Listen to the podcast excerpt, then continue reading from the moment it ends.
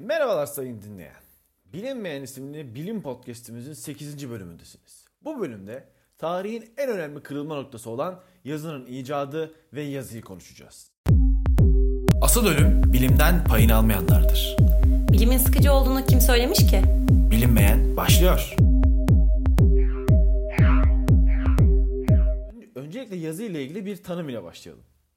Yazı, belirli işaretler kullanılarak kişiler arasında görsel tabanlı iletişim kurulmasını sağlayan bir araçtır. Yazı sistemi, dil bilgisi ve anlam biliminde olduğu gibi konuşma ile aynı yapılara dayanan ancak her kültüre özgü yazı sistemine bağlı ek kısıtlamalara ve kurallara sahip bir teknoloji biçimidir, diyor Wikipedia amcamız. Şimdi insanı diğer canlılardan ayıran en önemli özellik biliyoruz ki işte dil bilme yetisi. Buna akıl da diyebiliriz aslında. A, tabii ki bu dil bilme yetisi aklımızın onlardan daha gelişmiş olmasının bir sonucu. Konuşma yeteneğine sahip olan insan e, sesten başka yöntemlerle de insanlarla haberleşme e, kurmak istemiş ve söylenen sözleri bir şekilde kayda geçirmek istemiş. Ve bunda başarmış aslında günümüzde gördüğümüz kadarıyla. Şimdi insanın duygu ve düşüncelerini ortaya koymada, yaymada ve iletmede başvurduğu form, işte çizgi, sembol ve e, işaret sistemleri bütünü olarak adlandırdığımız yazı ise insanlar arasında en çok tercih edilen anlaşma yöntemi olmuş. Şimdi bu nedenle yazı insanlık tarihinin başlangıcı olarak kabul ediliyor. İcat edildiği günden beri yazı ile yazı malzemeleri karşılıklı etkileşim içinde oluyor. Aktarılmak istenilen her çeşitli bilgi değişik yüzeyler üzerine çeşitli materyallerle biçimlendirilerek farklı ortamlara kaydedilmiş, böylece kuşaktan kuşağa iletilmiş. Bu süreç binlerce yıllık gelişimiyle bugünkü şeklini almış olmakla birlikte sürekli devinim içerisinde teknolojik gelişimlere paralel olarak yeni ufuklara doğru da ilerlemekte. Şimdi yazının tarihine bir göz atalım. İslamiyet'in ve Avrupa'nın e, sömürgeciliğinin yayılışına kadar Avustralya'da, Büyük Okyanus adalarında, Afrika Sahra'nın güneyinde, Mezoamerika'nın küçük bir bölgesi dışında Amerika'nın bütününde yazı diye bir şey yoktu. Bu kulağa biraz tuhaf geliyor değil mi? Yani sanki hani yazı hep varmış gibi insan tarihinde ama oysa ki yok. Yazı bulunacak, bilen herkesi güçlü yapacaktı. Savaşlar kazandıracak, bilim ürettirecek, para kazandıracak, dinler üretip insanların canına kıyacaktı. Arkeolojik bulgular ışığında Sümer yazı sistemi olarak bilinen en eski yazı sistemidir. Sümer rahipleri yazıyı tapınak ve depolarda bulunan malları kaydetmek amacıyla kullandılar. Şimdi bu kayıtları tutarken bu işlemleri gerçekleştirenlerin e, isimlerini belirtme sorunu doğuyor. Bunun üzerine kişi isimlerinin heceleri e, nesne adlarına benzetilerek hani böyle ilgili nesnelerin isimleri çiziliyor. Kısa zamanda o nesnelerin işaretleri nesneyi değil, o nesnenin adındaki sesleri belirtmeye başlıyor. Ya bu şekilde hecelerin seslerini simgeleyen işaretler kullanılarak kayıtlar tutuluyor. Böylece zamanla günlük konuşmaların seslerini belirten işaretler ortaya çıkıyor. Şimdi yazı birdenbire de ortaya çıkmadı tabii ki. Yani insanlar önce mağara duvarlarına, kaya ve taşlara yaşadıkları olayları anlatan resimler yaptılar. Ancak bu resimler bir olayı an- anlatsa da bir yazı niteliği taşımamaktaydı. Zamanla bu resimlerin gelişmesiyle ideografik yazı şekli ortaya çıktı. Olaylar yine resimlerle belirtiliyor ancak e, resimler kendisini değil de anlamını tanımlıyordu. Örneğin kuş gördüğümüzde kuştan çok uçmak anlamak gibi. Yani bir kuş çizildiğinde o uçmak demek oluyordu. Mısırlar bu resimlerle yazının her iki şeklini genişletip basitleştirdiler. Buna hieroglif yazısı denmektedir. Mısır hieroglifinde 3000'den fazla işaret olduğu tespit edilmiş. Bu yazı resimlerinden kurtulamadığı için alfabeye de geçememiştir Mısırlılar. Hititler ve Perslere girelim. Hititler ve Persler yazıları kilden tuğlalar üzerine ucu sivri bir çubukla yazıyorlardı abi. Onun için yazıları çok ince, çivi biçiminde çizgilere benziyordu. Yani bu nedenle de kullandıkları yazıya hepimizin bildiği çivi yazısı deniyor.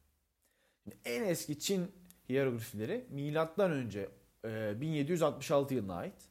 Milattan sonra 200'lerde ise son şeklini buluyor bu Çin hieroglifleri. Bundan sonra bazı mahalli değişikliklere uğruyor. Ancak büyük bir değişiklik göstermiyor. Yani Çinliler bugün de bu hieroglif denilen yazıyı kullanmakta. Fenikeliler Suriye'nin sahil kısımlarına yerleşmişlerdi. Ülkeleri tarım bakımından yetersiz olduğundan denizcilik ve ticaretle uğraşıyorlardı. Bu nedenle ticaret yaptıkları ülkelerin uygarlıklarını incelemişler ve yaymışlardı. Bunun sonucunda 26 harften meydana gelen bir alfabe doğdu. Bu alfabe Yunanistan'dan İtalya'ya geçti. Oradan da bütün Avrupa'ya geldi. Aslında anlatmak istediğim konuya bir giriş yaptık şu an. Yani ulaşmak istediğim yer bu yazıların nasıl evrimleşti, yani nasıl günümüzdeki hale geldiğiydi. İlk insanlar başlangıçta yazmak yerine yaşadıkları mağaraların duvarlarına resim yapıyorlar dedik. Çizimler zamanla gelişerek sade ve en basit yazı biçimi olan resim yazı haline alıyor. Doğrudan neslinin resmi çizilerek düşüncelerin resim ya da hikayelerle aktarılıyor. Yani insanlık e, topluluktan topluma doğru evrildikçe, gelişmiş geliştikçe e, kullanılan işaretlerin sayısı çoğalıyor. Yani giderek e, insanlık geliştikçe ayak bir ayak anlamına geliyor. Geyik de bir geyik anlatıyor bize aslında. Geliştikçe diyorum. Milattan önce 3500 yıllarında Mezopotamya ve Mısır'da resim yazılarının ilk örnekleri kullanılıyor. Kazınarak, boyanarak mağara duvarlarına, kayalara yapılan resimler insanın iç dünyasında bir nevi ayna e, e, görevi görüyor diyebiliriz. Yani doğadan alınan şekiller yan yana somut bir kavram anlatırken resim yazı yeterli oluyor. Ancak soyut kavramlar için yetersiz kalıyordu.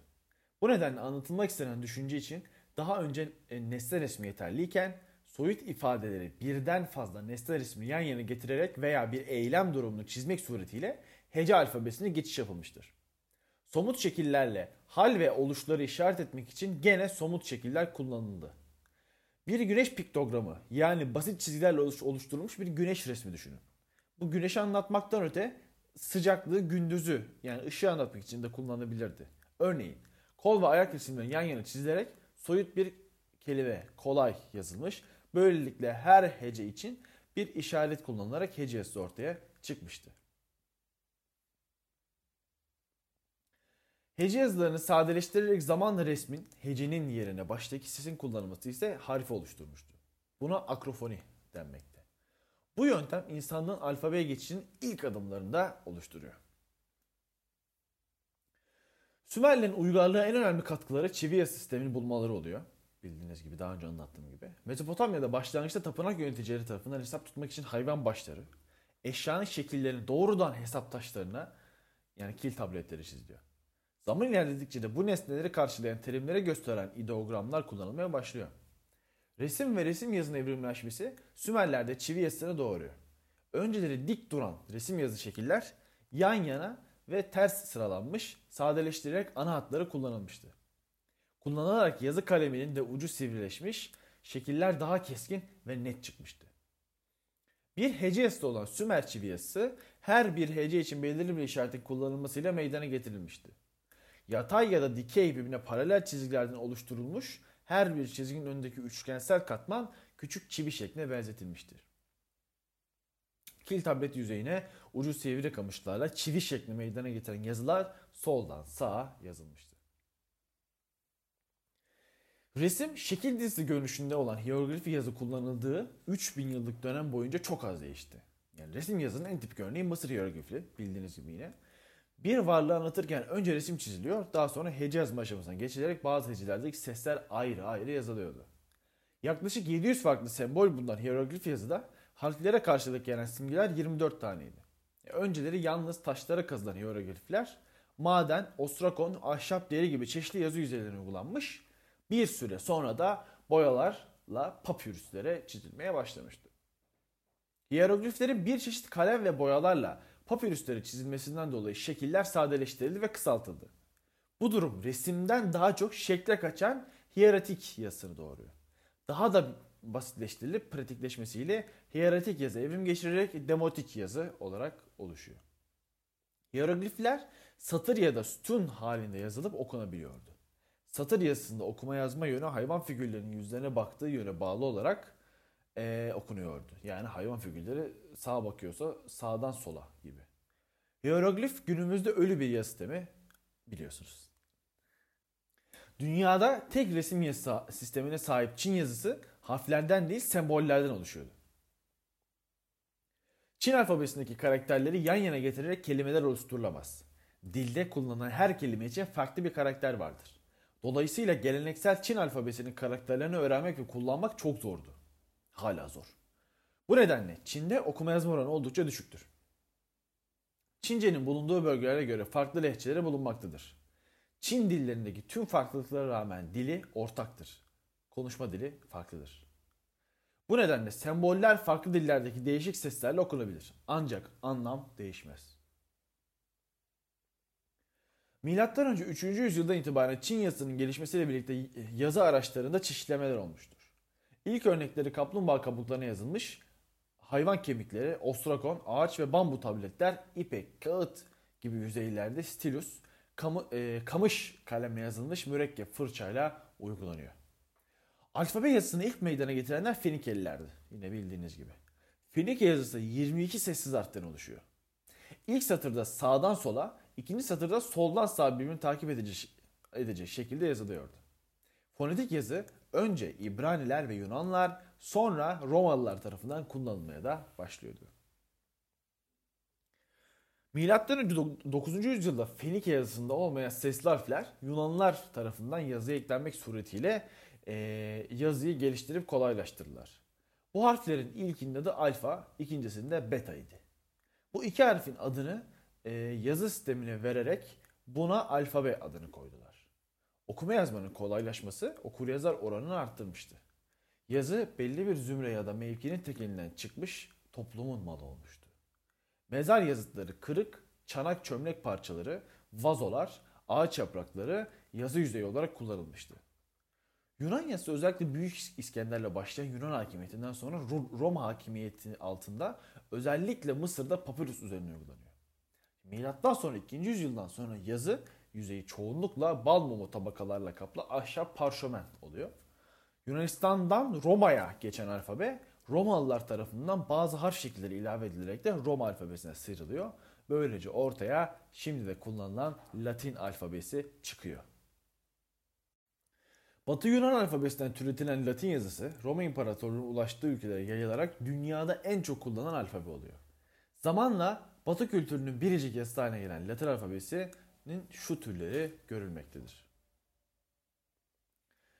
Eski devirlerde kullanılan kapital, rustica, unkial, cursive ve minuscule isimli 5 farklı e, türü var. Latin alfabesi veya Roma alfabesi de diyebiliriz. Latince yazmak için kullanılan yazı sistemiydi. 11. yüzyılda gotik adı verilen süslü küçük harf yazısı, 16. yüzyıl başında ise yana yatık italik yazı biçimi ortaya çıkıyor. Yani Latin alfabesinde de temel olarak 23 tane harf bulunuyor. Araf alfabesi, alfabesine gelelim. Araf alfabesinin kökeni nebati yazıdır. Nebati yazıdan türeyen alfabede harfler bitişik yazılır. Sessiz harflerden meydana gelir. Harf şekillerinin benzerliklerine göre sıralama yapılmıştır. Hebeşçe hariç bütün Sami dilleri sağdan sola yazılmaktadır. Bazı harfler kendinden sonra gelenle birleşir, bazıları birleşmez. Bazıları harflerin ortada sonda yazışları farklıdır. Arap yazısı 6. ve e, 6. ve 7. yüzyıllarda gelişerek sağdan sola yazılan 28 harfli iki tip yazı çeşidi, Kufi ve Nesih yazısı oluşturmuştur. Arap alfabesi sonra Aklam-ı Sitte adını verdiğimiz 6 çeşit yazı çeşidi ve talik yazıyla da yazılmıştır. İslam devletlerinin gelişmesiyle Arap yazısının önemi artmış, Irak ve Ön Asya'ya yayılmıştır.